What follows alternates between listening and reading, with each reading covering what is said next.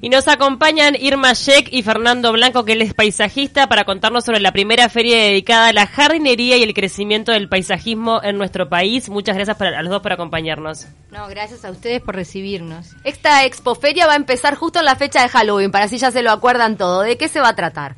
Bueno, se va a tratar de una feria donde eh, de, de, todo lo referente a lo que es el jardín y vivir la experiencia del jardín, ¿no? Este, se va a tratar de paisajismo, de, de plantas, de flores, de flores de cortes, decoración con flores y todo lo relacionado con el jardín, este, desde las herramientas, los, todos los insumos, el compost, este, las semillas, eh, eh, las cortadoras de césped, eh, bueno, las, los sillones, este, el amoblamiento. Todo lo que te todo. puedas imaginar. Todo lo que te puedas imaginar. Fernando Bianco, que, que es el paisajista acá, ¿cómo podríamos diferenciar paisajismo de jardinería? Uh. Preguntarle a todos los paisajistas. No, a ver, eh, la jardinería es la práctica de hacer algo en el jardín. Mm.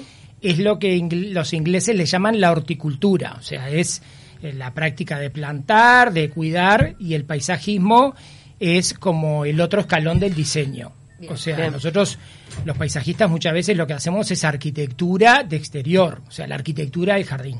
Y hoy en día se le está dando mucha importancia. Eso, por ejemplo, a, a la hora de construir un edificio, de hacer una casa, se contratan especialistas para diseñar los espacios verdes.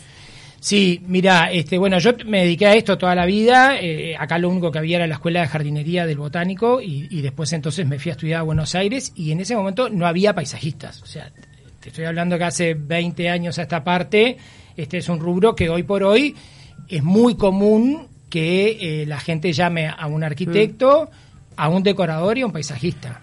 Y como en otras Eh. áreas es necesario este, estar al tanto de las tendencias internacionales. Y sí, todo el tiempo. Este, de hecho, bueno, muchos de nosotros vamos todo el tiempo a Argentina, por ejemplo, que es un lugar de referencia, este, porque sí, eh, está cambiando siempre, no solamente las tendencias, sino la mirada del paisajismo. Viste, ahora hay una mirada de un paisajismo más respetuoso con el medio ambiente, más sustentable. Entonces, todo eso cambia todo el tiempo y siempre te tenés que Y actualizar. si hablamos de tendencias para esta temporada, si uno piensa 2019-2020, ten- teniendo en cuenta esto que tiene que ver con eh, ser cuidadoso con, con el medio ambiente, ¿qué deberíamos tener en cuenta? De repente, si no tenemos la posibilidad de contratar a un paisajista, pero si queremos tener este, algún tip para poder cuidar nuestro jardín. Bueno, mira, primero que nada, hace ya va- varios años o algunos años que hay una tendencia del uso de lo que se llaman las herbáceas perennes, que vienen a sustituir un poco la planta anual, la plantita que nosotros conocemos de estación. Eso es una tendencia mundial hace años y en Uruguay hace, hace tiempo, porque, bueno, eso insu- eh, implica eh, un menor laboreo de la tierra, entonces estás como trabajando menos la tierra, este, y eso le hace bien al medio ambiente. Eh, En general son plantas más- que no tienen flores, las que son de todo el año, o sí. no, no, no, tienen, tienen, tienen. sí. Eh, hoy por hoy hasta en las ¿Cuáles, por avenidas se ven mucho. Las salvias, todas las gramíneas que son los pastos que la gente conoce, los pastos Bordeaux y todo eso que la Ujú. gente lo Palos, conoce. Este, mm, y no solamente por eso, por el menor mantenimiento, sino por el menor costo, porque en definitiva no las tenés que cambiar más. Y después, porque ahora en paisajismo se habla de, una, de un tercer paisaje que es todos los animales. Las mariposas, los picaflores, los, Los pájaros. insectos, ¿no? Este, Entonces ya a nosotros nos pasa en el estudio que eh, le ponemos plantas a la gente para que tengan esa otra vida en el jardín. Que Y atrae bueno, de repente determinado insecto. Claro, que las hemos echado de los jardines. Eso- Antes había mariposas y ahora estamos plantando para que vuelvan. Para que vengan. Por eso está, es riquísimo el, el espectro que, que, que tenemos de talleres y de charlas en, en, en esta expoferia. Este, que se, bueno, distintos especialistas que van a, a tratar distintos puntos de vista. Va a estar Este, Diego, Diego Ruete, por Diego ejemplo, Ruete va- hablando de huertas. Y... Sí, va a estar cocinando con los chicos, con Edu Ujú. Cocina y enseñándoles a plantar. Emma Este, Sanguinetti. Emma Sanguinetti lo, lo está viendo desde el punto de vista del arte, ¿no? De la inspiración, porque, bueno, el, el tema de la jardinería es es un tema que, que, que es este gratificante, es decir, es, es terapéutico, o sea, Meter las manos en la tierra. eso, meter las manos, imaginar, es, es, es realmente, y, y bueno, y es inspiración para, para, para los artistas, eh, ha sido. Entonces, lo quisimos encarar también desde ese punto de vista. Este, así que eh, digo, la, la, la grilla de charlas está muy, muy jugosa, muy, muy interesante. Eh, Y hay distintos perfiles, eh, o sea que, que, que se informen, que entren a la página web nuestra que es www.defloresyjardines.com.uy que ahí van a tener este todo especificado de quiénes van a ser los, los que van a dar esto. A mí no me ha pasado, pero es verdad que dicen que es como terapéutico y que uno aprende mucho con la jardinería, aprende de paciencia, este, aprende con cada una de las plantas, con la interacción de lo que te da una. Eh, es como un mundo ahí mm, este, paralelo que hay que descubrir. Y son seres vivos, ¿no? Que no es lo mismo que trabajar con seres inertes. De repente, eso de la alegría que te da cuando el brote Ah, no, no. o cuando... ¿Cómo lo viven que ustedes, Es como, eh? como una recompensa, ¿no? Es algo maravilloso para mí. Yo soy, él es muy de, de lo verde, a mí me gusta lo verde, pero yo soy fanática de las flores, por ejemplo. A mí, este, y las flores de corte y, y bueno, y hacer arreglos florales, eso también es muy terapéutico. Este, yo justo ahora estoy tomando un curso este, de arreglos eh, florales y de decoración, este, y es, eh, es absolutamente, este, no sé, es, es gratificante. Sáquenme una espina, ya Sí. que estamos en la época Bueno, de la, de la de espina, ahí va. ya que va el caso, ¿no? El uso de, de esa metáfora. Eh, las santarritas, ¿cuándo florecen? Porque yo las veo florecidas más de una vez al año. Bueno, florecen, eh, mira, si están protegidas y al sol florecen todo el año. ¿Todo el año? Y- sí. ¿En invierno también? Sí, si están, digamos, acá en Montevideo, en las veredas, como se ve mucho, Sí. florecen todo el año. Si no, su época, digamos, natural es primavera, verano y otoño, así que... no. Sí, sí, no quedan Casi peladitas a veces, ¿no? En Claro, claro. cuando tienen Pero nosotros acá en. Montevideo, la- las, o si vas a Colonia, o sea, en los lugares Qué protegidos... placer que son. En Paysandú, ¿viste Qué lo que es? Es como Sí. el emporio de la Santa Rita. Yo me muero por todas la- las distintas tonalidades que tenés de Santa Ritas también. Sí, y eso es lo lindo, ¿no? Y eso es lo que queremos divulgar y nosotros y difundir, de que, de que la gente empiece más a disfrutar de eso, a que haya plantas en, en, en la calle, como en otros países. Ahora hay que entender también, estén más, este, más cuidado, el medio ambiente, este, también Sí. apuntamos a, a- a todo el tema de- del cuidado del medio ambiente y el reciclaje, ¿no? Eh, eh, A ser bueno, sustentable. a ser No, lo del compost es- está en auge totalmente, es una forma preciosa y buenísima de Mm. poder reciclar, ¿no? Eh, y además genera un Totalmente. fertilizante espectacular. También va a estar el tema Sí, del sí, compost sí, en sí, las charlas. Sí, sí, sí. Hay, este, va a haber una persona, Eduardo Vidiela, que va a dar el, eh, eh, una charla sobre ese co- cómo hacer el compost. Este, y, y bueno, Es eso fundamental. Lo podemos hacer en la casa con Es fundamental. Lo que vamos tirando de, lo- de los. De la- él lo va, va a explicar De lo que se puede. qué es lo que sirve y qué es lo que no. ¿no? Pero necesitas Hay que un separar. dispositivo, necesitas Sí. como un dispositivo y el tiempo eh, para que quede bien, porque si queda mal empieza a jeder, te llenas de moscas y al final tu casa se vuelve un basurero. No, pero ¿sabes Ahí qué? hay- Hay- ahora hay, hay recipientes, hay Te los ahora que- venden. Claro.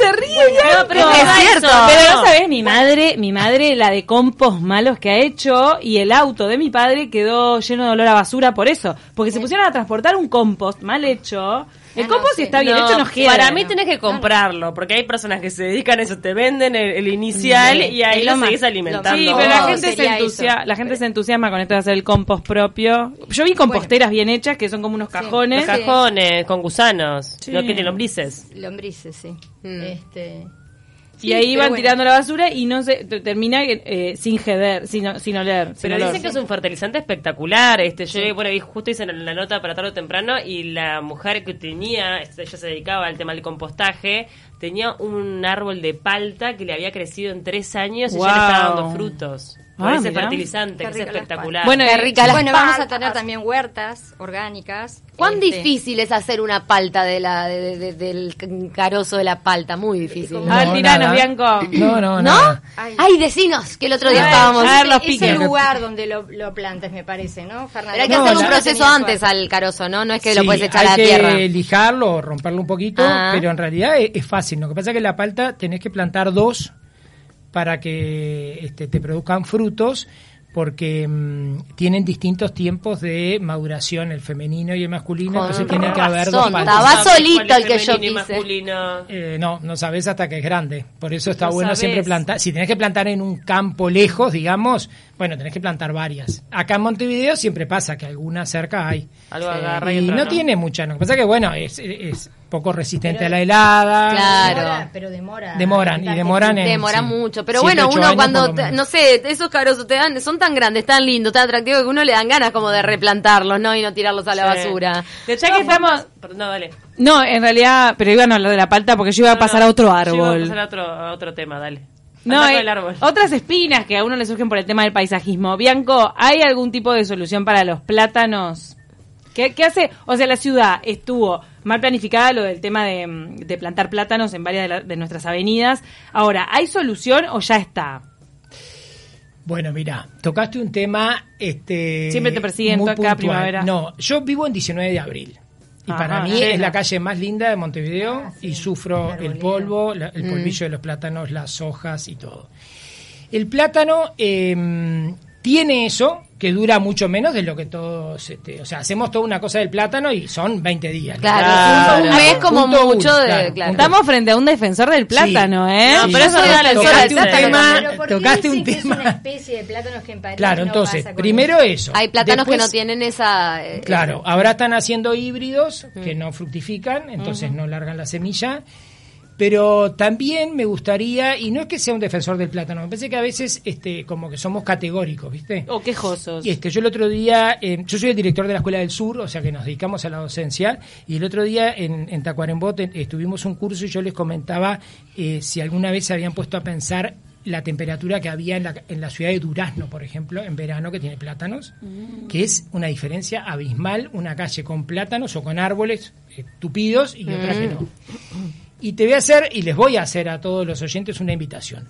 Vayan a la Torre de Antel un día, en primavera, suban a la- eh, a la- a la- al piso de arriba y fíjense todas esas calles que tienen plátanos y se van a dar cuenta que los agujeros en los centros de manzana son mínimos, porque el plátano pasa por arriba de las casas y, o sea, llena de verde y de sombra todo eso. Entonces, me parece que hay que, que ver como a las plantas, como así como el paisajismo y todo, desde otro punto de Ni vista. hablar. Hemos sido injustos con el plátano. Y yo creo que sí, que la gente es injusta, porque son 20 días. O sea, la verdad que... Pará, Sandra, que ¿En serio da. son 20 días? Lo que pasa es Sí. que queda la pelusa en el piso y vuela. Ese es el tema. No, pasa son es que la 20 gente es días. alérgica, pero por algo será también. No, pero no solo la alergia. Este fin de semana, el sábado, hubo como un viento que levantó la pelusa y estaba bravo el sábado este. Está, Nada de eso. este, Yo sí, no soy es- alérgica. Es, entendible, pero pero está. Me parece que eh, yo voy a ir un poquito atrás con lo que hablábamos hoy de qué era lo que lo que te dejaba la jardinería o el paisajismo. Creo que una de las cosas que te más te enseña es el respeto. Sí. Primero el respeto a, a bueno a mirar estas cosas desde otro punto de vista. O sea, tan mal- o sea, capaz que no es la planta indicada para la calle. Yo no digo que sea la indicada. Pero están. Entonces no podemos empezar a sacar plátanos como hay muchas ciudades del interior que lo hacen. No, y aparte ya está. árboles. Las están árbol- sacando- es una falta de respeto, sí, claro. Sí, ¿Y la qué, gente los corta y no penalizan. y- Entonces, me parece que primero, este, primero eso, me parece que eso Ujú. te, te- te educa el respeto, te educa la paciencia y te educa la frustración. Porque tú plantas algo que te parece que va a funcionar, qué sé yo, y no funciona. Entonces, tenés que respetar el lugar, este, plantando lo que va, y también eh, el respeto a, a lo que está. Y ya y que hablas de... los tiempos del otro, ¿viste? Es, es- yo creo que como filosofía de vida te debe dar mucho la jardinería. Y ya que estás hablando de esto del respeto, eh, hay una tendencia entre los arquitectos de, porque yo por lo menos cuando era niña recuerdo que una obra eh, agarraban un bosque, a mí me pasó en lo personal que el bosque enfrente a la casa afuera que tenía mi familia, de un día para otro lo talaron entero, así, como si nada, y prum, porque venía una construcción, sin siquiera pensar en el diseño de esa construcción, qué árboles podían salvarse, porque uno no, bueno, obviamente que siempre estamos en ese, en ese pseudo equilibrio, ¿no? En lo personal, yo en mi propia casa, que la construyó mi hermana, tuve en cuenta el no eh, no talar una, mm, una araucaria y dos palmeras que había en el terreno, porque me moría de la tristeza. Pero no sé si es la tendencia de los arquitectos de hoy el respetar los árboles que ya están lo máximo y, e incluso modificar sus No, diseños. e incluso, y me sumo a lo que decís vos, yo he ido a dos casas que tienen árboles dentro adentro, de la claro. Ah, en la cocina. Es Sí, espectacular. divino. El primero fue Frank Lloyd Wright en, en- en Sí. Chicago, ¿no? Mm. Que Este, sí, hay una. A ver, primero, hay ya hay una legislación en la cual este, los paisajistas tenemos que presentar proyectos este, de paisajismo y que incluyan los árboles que ya están. Que ya están, Sí, eso pa- está pasando, por ejemplo, mucho en el Prado, que hay muchos edificios. En Carrasco, que están haciendo estos edificios de cuatro o cinco pisos o tres pisos. Siempre intervenimos los paisajistas y la comisión de tanto de Carrasco, de Positos como del Prado te, te lo pide. O sea que por ese lado me parece que sí. Bien. Por el lado de los arquitectos en general hay como una tendencia a la sensibilidad este, y está bueno. Y a nosotros nos pasa mucho en el estudio que cuando nos llaman es porque de repente tienen que solucionar ese tema.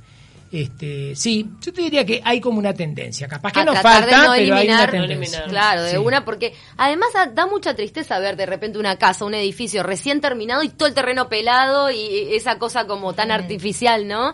Que, que a veces uno Mm. puede aprovechar la vegetación que ya estaba anteriormente, más allá de que la obra también la puede dañar, digo, queda distinto un, No, un y edificio quedan- que sea los nuevo. árboles dentro de las casas quedan hermosos, lo que me imagino que debe ser más costoso, debe ser engorroso en algún punto, no debe ser tan fácil, pero... Y bueno, lo que pasa es que para que ten- para para hacer venir ese árbol, a mí me pasó con unos clientes el otro día que tienen un cedro, que es un cedro para que tenga una idea es como un pino grande, Mm. Sí, ¿no? sí, sí. Que demora 100 años en venir. Claro, vos Y estás digo, algo que demoró 100 años para una casa que la construís en cuatro meses. es un crimen. ¿Y qué? ¿Iban a construir una casa? ¿Qué, qué querían hacer con el no, cedro? lo tenían en el jardín, entonces yo- le fuimos a hacer el proyecto y, y ellos como que estaban medio convencidos de sacarlo. Y le digo, no, No, puedes sacar un tema de respeto porque un tema...